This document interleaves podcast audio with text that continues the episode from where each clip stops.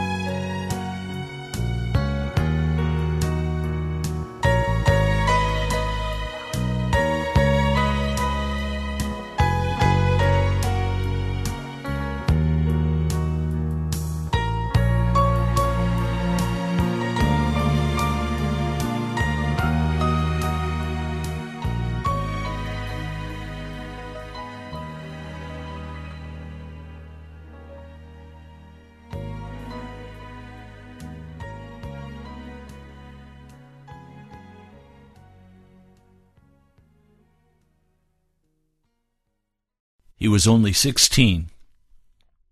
His father died, and he became one of the most powerful kings of Judah, a righteous man. His mother's name meant God will enable. His name meant strength with God. He did what was right in the eyes of the Lord. Zechariah was his teacher. Now, God helped this king against the Philistines, the Ammonites, the Arabs. His fame spread across the world. Even in Egypt, they recognized him as a mighty king with a huge standing army ready to go, well equipped with the latest implements of war. Now, as Uzziah became more and more powerful, as he built towers at the corners of the walls of Jerusalem that could hurl large arrows and huge stones at the enemy if they were to come against his city. As his name was spread throughout the world, he began to grow proud in his heart. This king reigned for 52 years, one of the longest reigning kings in Judah. In Second Chronicles, the 26th chapter, but after Uzziah became powerful, his pride led to his downfall. He was unfaithful to the Lord. He entered the temple of the Lord to burn incense on the altar of incense. Azariah the priest, with eighty other courageous priests of the Lord, followed him in. They confronted him and they said, It's not right for you Uzziah to burn incense to the Lord. That is for the priests, the descendants of Aaron, who've been consecrated to burn incense. Leave the sanctuary, for you have been unfaithful, and you will not be honored by God. Uzziah was standing there with a censer, ready to burn incense at the altar of burnt incense. And when he was confronted by the eighty priests, he began to rage at them, to yell and scream at them. He was so angry that they would deny him the, the right to be a priest king.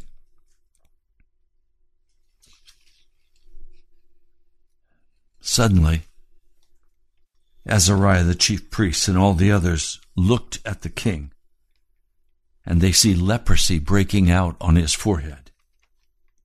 They hurried him out. Indeed, he himself was eager to leave because the Lord had afflicted him. King Uzziah had leprosy until the day he died. He had to live in a separate house. He was leprous, therefore he was excluded from the temple of the Lord. He never entered it again. He had leprosy. Unclean. Why? Because he dared to take the position or touch the holy position of the foreshadowing of Jesus Christ. Jesus alone is our priest king. He dared to reach out his hand and in his pride and arrogance touch that. He had no self consciousness. His heart was filled with defensive pride. He was not willing to continue walking humbly with his God. And so for the next 10 years until he died, was a leper, the unclean of the unclean, shut away in a house, unable to rule in his kingdom. His son had to take his place as the ruler, even though he wasn't yet the king. And it was 10 years like this until he died. I'm astonished at the hardness of Uzziah's heart that he would not repent. He refused to repent. Had he repented, I'm sure he could have been forgiven. He had lived a righteous life. He had taken incredibly good care of God's land and God's people. But he lifted himself up and struck, touched that which was holy in his pride. Now we find in Isaiah, the sixth chapter, this very terse note. In the year that King Uzziah died, I saw the Lord seated on a throne, high and exalted. Why is that note there? Simply because judgment had come upon King Uzziah. And it had come because of his pride, his refusal to repent, his stubbornness in claiming that he had the right to that position of priest and king. The priests were right. They had been dedicated as the sons of Aaron. There was a division between kingship and priesthood. Now, we're going to see even more deeply into this. The year that he died, Isaiah goes to the temple. He has been to the temple countless times. And never before had he seen or confronted or had to deal with this day's appearance of God. It is one of the clearest descriptions of the mighty holy God in the Old Testament. He says, I saw the Lord seated on a throne high and exalted. And the train of his robe filled the temple. A man's train dragging behind, being carried behind a royal figure wearing his crown. The importance was determined by the size of his train. Isaiah says God's train filled the whole temple. The whole temple was too small to hold him. High and exalted. And above him were the seraphs, each with six wings. Two wings, they covered their faces. And with two, they covered their feet. And with two, they were flying. And they were calling to one another. Holy, holy, holy is the Lord God Almighty. The whole earth is full of His glory. This is what Uzziah tried to touch. In his pride, in his arrogance. And then he wouldn't, he wouldn't repent. He wouldn't turn from his sin. At the sound of their voices, the doorposts and the thresholds shook, and the temple was filled with smoke.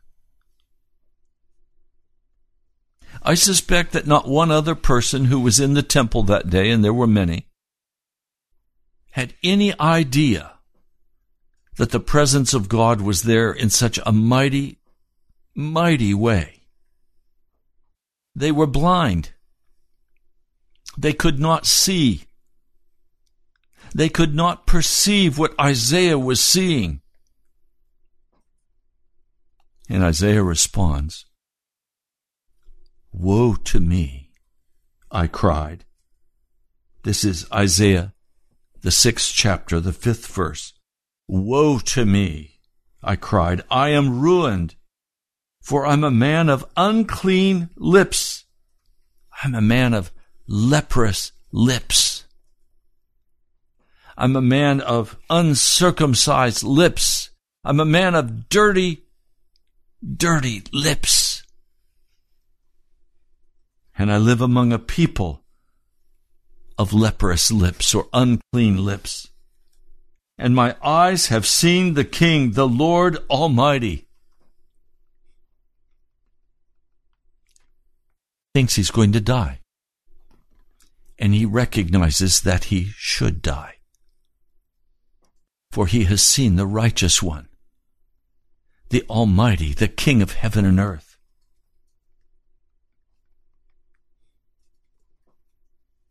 Get this.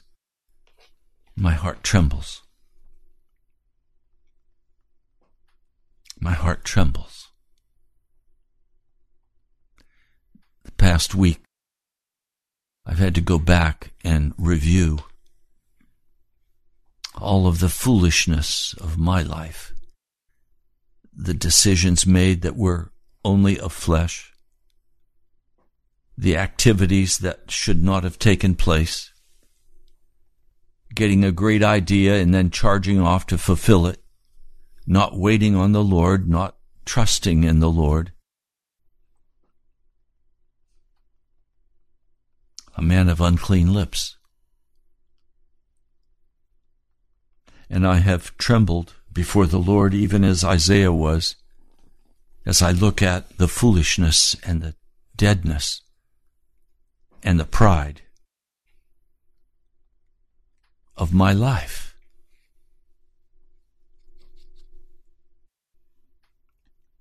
My eyes have seen the King, the Lord Almighty. Then one of the seraphs flew to me with a live coal in his hand, which he had taken with tongs from the altar. Well, what altar is being referred to? The altar of incense? No. It's the altar of burnt offerings. It is the consuming fire that was never to go out representing the place and the way of the sacrifice of our King Jesus. He took that hot coal from off the altar, and with it he touched my mouth. And he said, See, this has touched your lips. Your guilt is taken away your sin is atoned for. I read this and my heart on one side rejoices in the grace and the mercy of Jesus Christ.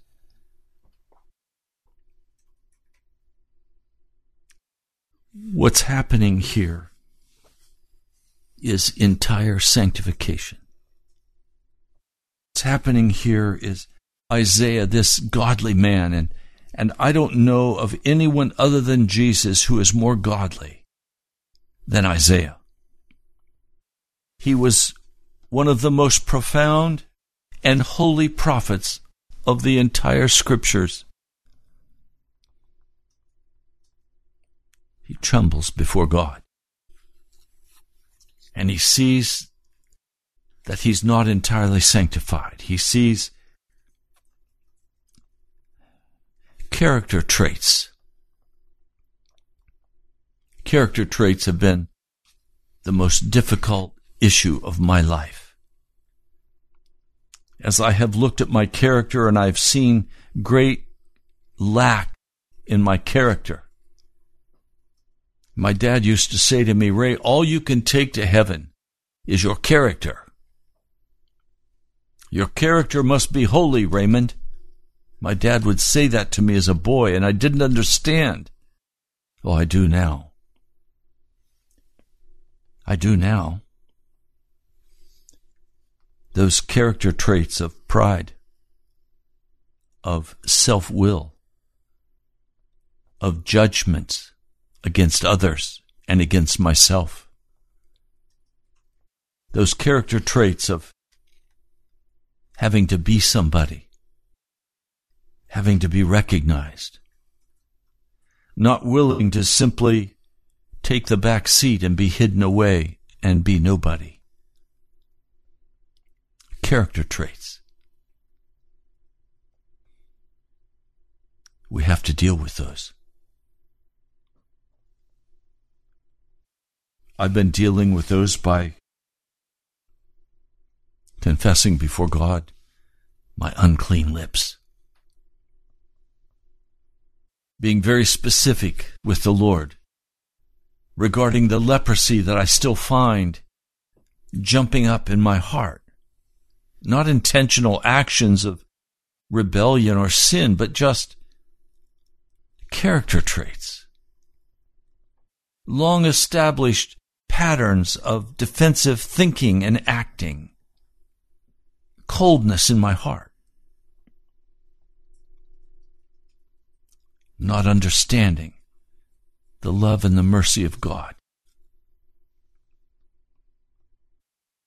So the angel comes with that coal off the altar of burnt offering, the sacrifice of the Lamb of God. Jesus is that Lamb of God slain from the foundation of the earth.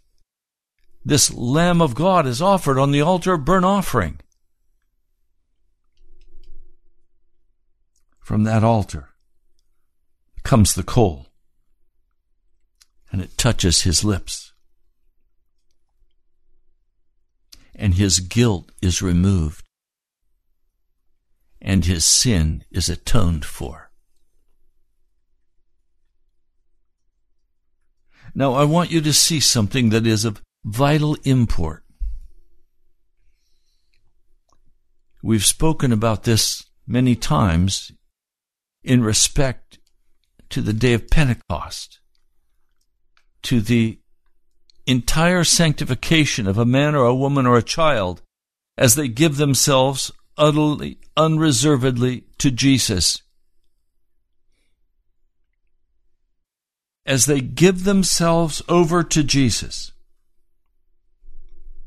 And the power of the Holy Spirit comes. He comes with fire, tongues of fire to utterly cleanse, to restore, to establish. John, the book of, of John in first chapter, I'm sorry, the first epistle of John, in the last chapter, he warns us to watch out for idols. Well, what are idols? Idols are those things in our life or those people or those activities in your life to which we turn because Jesus Christ is not enough for us. So we want to sit and veg in front of some entertainment somewhere. We want to do something that will satisfy something inside of us because Jesus is not enough a man's heart, a woman's heart, a child's heart will always turn to what they love the most. And when the heart turns to what they love the most, that thing is an idol if it is not Jesus Christ. So you can do a very quick check as I have in my own heart. What do I turn to to comfort myself? whatever I turn to to comfort myself with is either my Lord and my Savior Jesus, or it is my idol. Even many good things can be idols. One woman I knew, her passion was to collect salt shakers. And so she had display cabinets in her living room, everywhere in her house there were salt shakers. She loved to talk about them. You'd go to visit her and she would insist that you come and look at her newest salt shakers that she had just purchased or found at a sale somewhere. She even gave me some salt shakers. I didn't want them. I found no interest in my heart in salt shakers. You say, how foolish. But this is what absorbed her time and attention. This was her idol. She had a hard time talking about Jesus. To my knowledge, she never won one person to the kingdom of God. And to my knowledge, she never helped the poor. Always claimed her salt shakers were so extremely valuable. They were her idols. That was the altar at which she worshiped. Oh, now some men worship at the idol of their Chevy Corvettes. I knew one man who every year bought a brand new Chevy Corvette. It was the pride of his life. He drove it to work and he drove it home, and he drove it to work and he drove it home. He lived for his Corvette.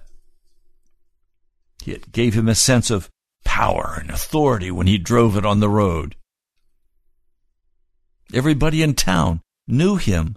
Oh, they'd say, There goes Dick in his Corvette. Look, he just got a new one.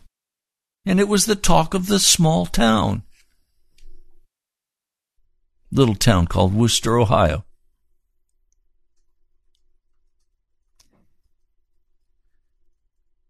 Isaiah, woe to me. I am ruined. For I'm a man of unclean lips, and I live among a people of unclean lips, and my eyes have seen the King, the Lord of glory. He knew judgment day had come. This was in the year King Uzziah died.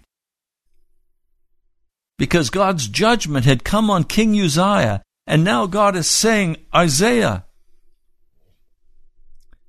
don't do what King Uzziah did. Don't let the judgment come upon you of leprosy. Turn aside from this.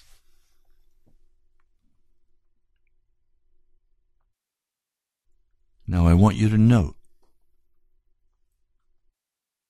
God came, He sat on the throne, and He was either going to judge or He was going to cleanse. I want you to know that today God is on His throne, and He is prepared to cleanse or he's prepared to judge. He's prepared to cleanse and heal and restore, or he's ready to judge.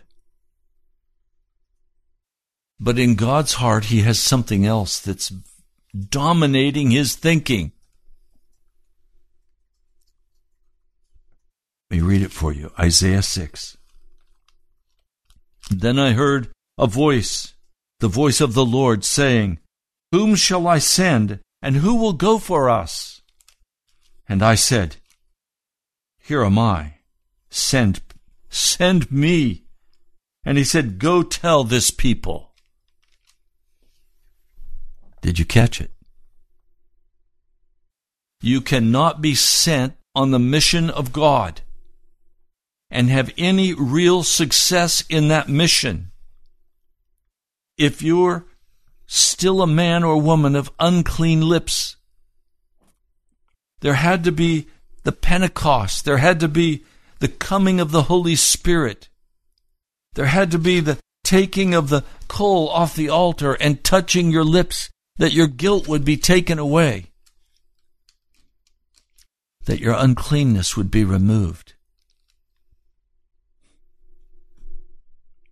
That your sin would be atoned for. Jesus wants to atone for the sin of your heart. Will you allow him? Will you let him? I've been crying out, the Lord, trembling in my spirit. He's told me your sins are forgiven. And I praise God for that.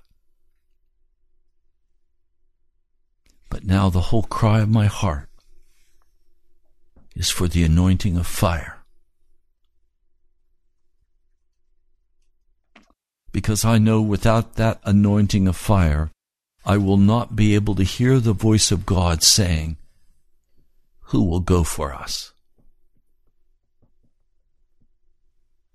Many times in my past, I've gone because that's what I was told I was supposed to do.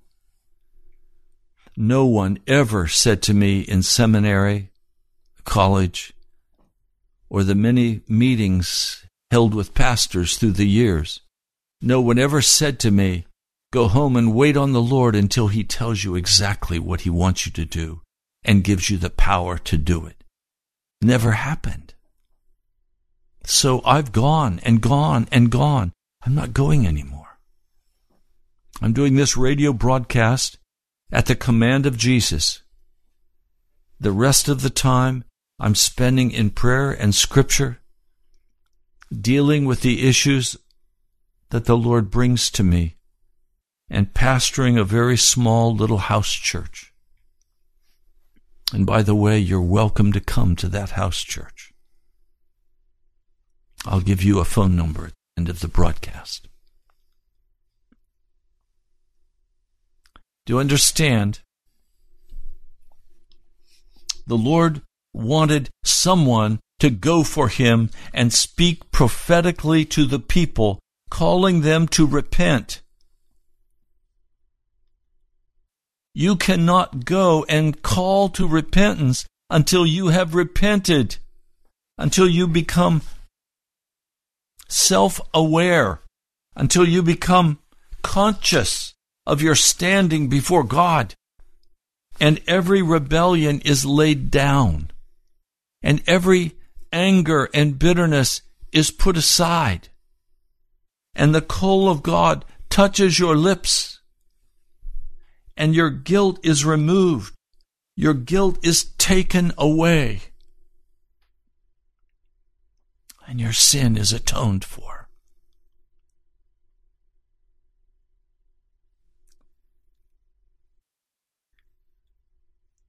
Now, the message is not a pleasant message that he is sent to. This is what he's to go and tell the people. Be ever hearing, but never understanding. Be ever seeing, but never perceiving. Make the heart of this people calloused, or literally, the heart of this people is calloused. Their ears are dull, they've closed their eyes. Otherwise, they might see with their eyes, hear with their ears, understand with their hearts, and turn and be healed. Does that ring a bell for you? Do you remember the teaching that we've been sharing out of the book of Mark? Where Mark comes It's very interesting. Jesus quotes this passage in Mark, the fourth chapter. He is saying, I'm going to share with you now the secret of the kingdom of God. And then he says, they may be ever seeing but never perceiving, ever hearing but never understanding this is straight out of Isaiah 6. Otherwise, they might turn and be forgiven. And then he tells us about the different kinds of seed, the different kinds of soil, the different responses people have to what God is calling for.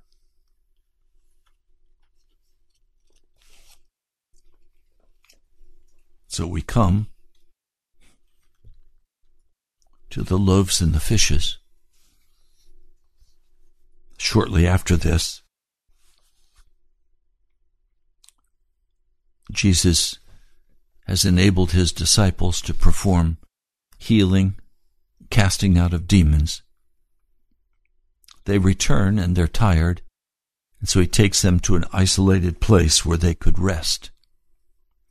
But crowds see them going and follow them. And Jesus has compassion on the people because they are like sheep without a shepherd. He says, Give them something to eat. They respond, It would take eight months of a man's wages. Are we to go and spend that much on bread and give it to them to eat? How many loaves do you have? They found out. They said five and two fish. And in Mark, the sixth chapter, Jesus had all the people sit down. Jesus sends the disciples across in the boat, and he himself, to avoid the crowds trying to make him king, goes up on a mountain and begins to pray. Now, when evening came, the scriptures tell us the boat was in the middle and he was on the land. He saw the disciples straining at the oars because the wind was against them and it was about the fourth watch of the night. Just before dawn. And he went out, walking on the lake. And he was about to pass them by. They saw him, however. They thought he was a ghost and they cried out in fear. They were terrified of him. Immediately he spoke to them and he said, Take courage, it is I, don't be afraid. Then he climbed into the boat with them, and the wind died down. They were completely amazed. Verse 52 For they had not understood about the loaves their hearts were hardened. Their hearts were hardened.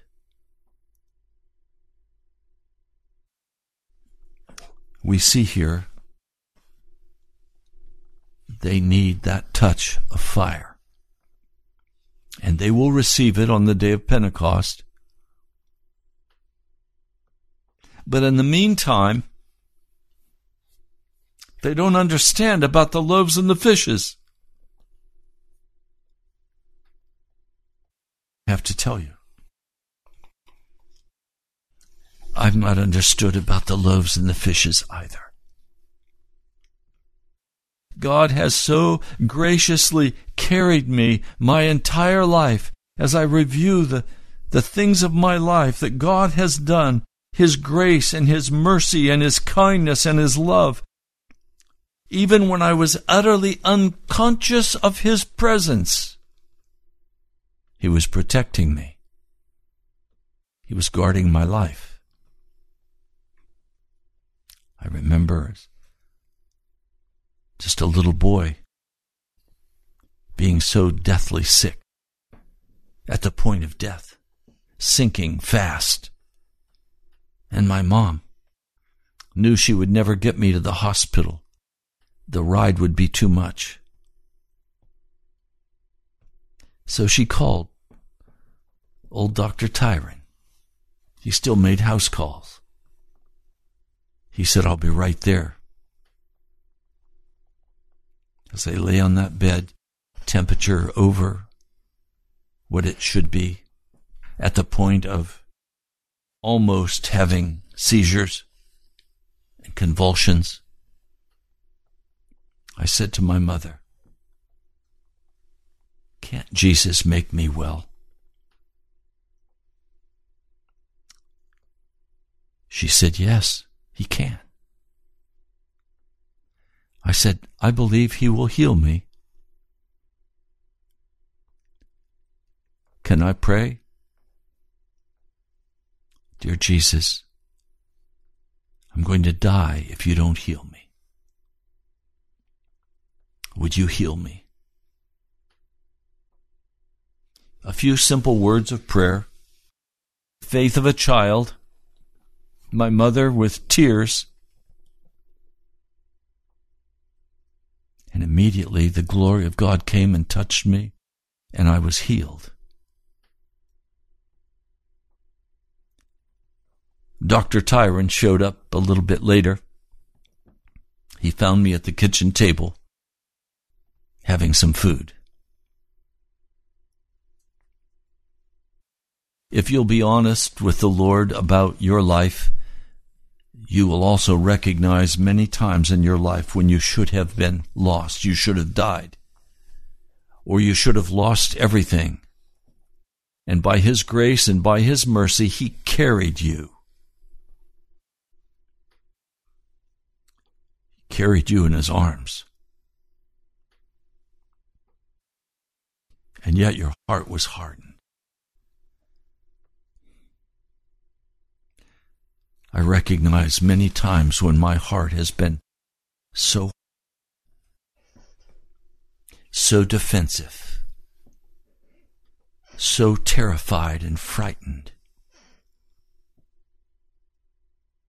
Why is their heart so frightened by the wind and the waves? Why is their heart hardened?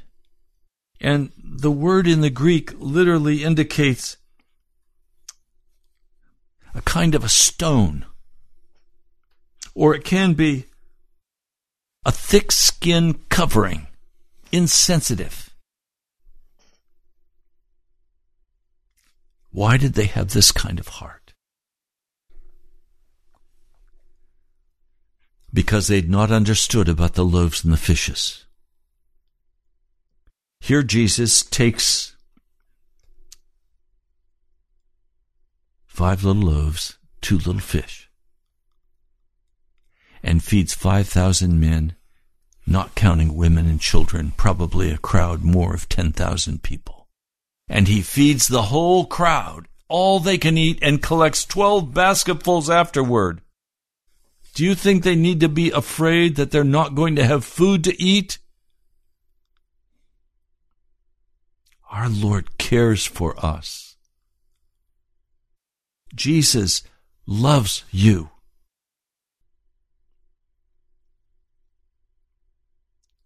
But the fear rises in our hearts because our hearts don't understand the loaves and the fishes. They don't understand what Jesus has done for us. Now, if you look in the scriptures, in another story. There is a, a reference here that I want to share with you. In Matthew, the 16th chapter. Aware of their discussion, Jesus asked, You of little faith, why are you still talking among yourselves about having no bread? Do you still not understand? Don't you remember the five loaves and the five, for the five thousand, and how many basketfuls you gathered? Verse 11 How is it you don't understand that I was not talking to you about bread, but be on your guard against the yeast of the Pharisees and the Sadducees? Then they understood that he was not telling them to guard against the yeast used in the bread, but against the teachings of the Pharisees and the Sadducees. And then if you look in the book of Luke, chapter 12, meanwhile, when a crowd of many thousands had gathered so that they were trampling on one another, Jesus began to speak first to his disciples and say, be on your guard against the yeast of the Pharisees, which is hypocrisy. So Jesus is saying the hardness of the heart, bottom line, comes out of hypocrisy. Not believing that Jesus is who he says he is. Walking in hypocrisy where you continue to reach out to other idols, not being given entirely to Jesus Christ. And this pride of life, this arrogance of heart is what caused Uzziah to think, I can go in and be God.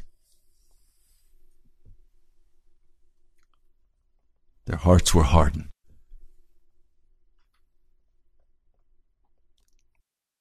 Sometimes when we pray, it seems that words will not come from our mouths. Sometimes when we pray in church, everyone is just silent. Why? Because it feels like a heavy, a heavy shroud of darkness comes upon our heart and our mind. Our hearts are hardened. And so sometimes it's almost impossible for us to pray because we're being blocked by this hardness of heart. There's only one way to get through that hardness, and that is by coming and repenting and honestly asking Jesus to touch you with the coal off the altar.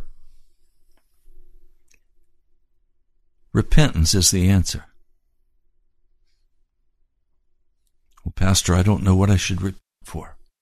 Well, go before the Lord and ask Him what He would have you repent for.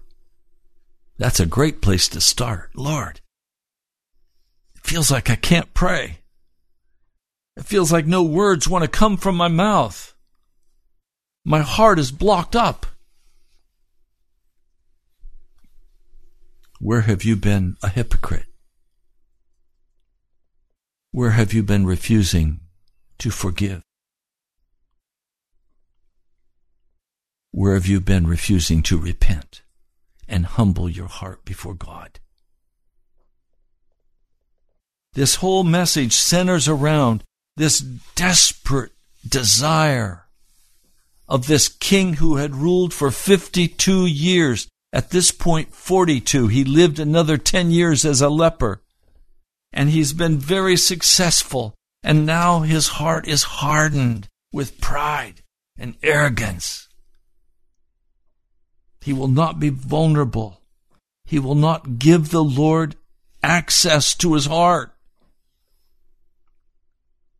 And so harsh judgment falls upon him. The leprosy on his forehead was only a symbol of the leprosy of his heart.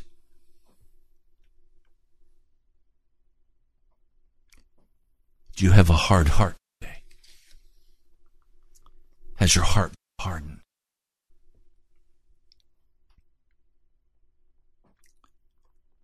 Do you need to repent?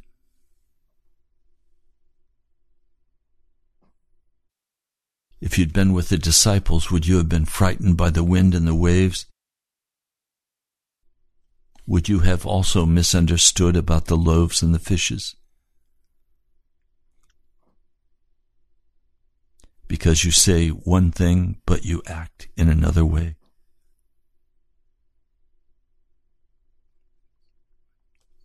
My brother, my sister, God wants to be your God. But you're not going to hear him speak. You're not going to hear him call you until the other, other idols, especially pride and arrogance and hardness, until these idols are put away and I humble my heart before God, and I allow Him to touch me with the altar and say to me, Your guilt is taken away. Your sins are atoned for. When the fire of God begins to touch your life, you will then be able to speak the word of God to brothers and sisters and family, and they will respond.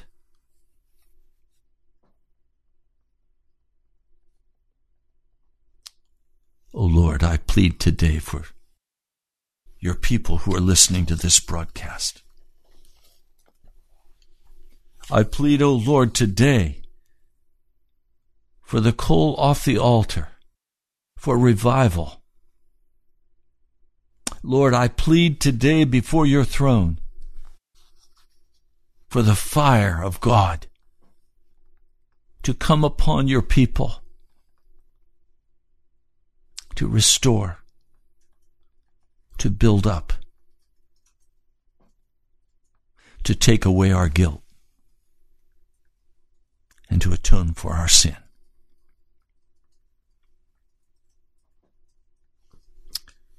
Lord Jesus,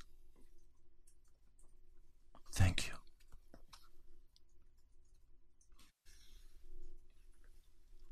I'd love to hear from you.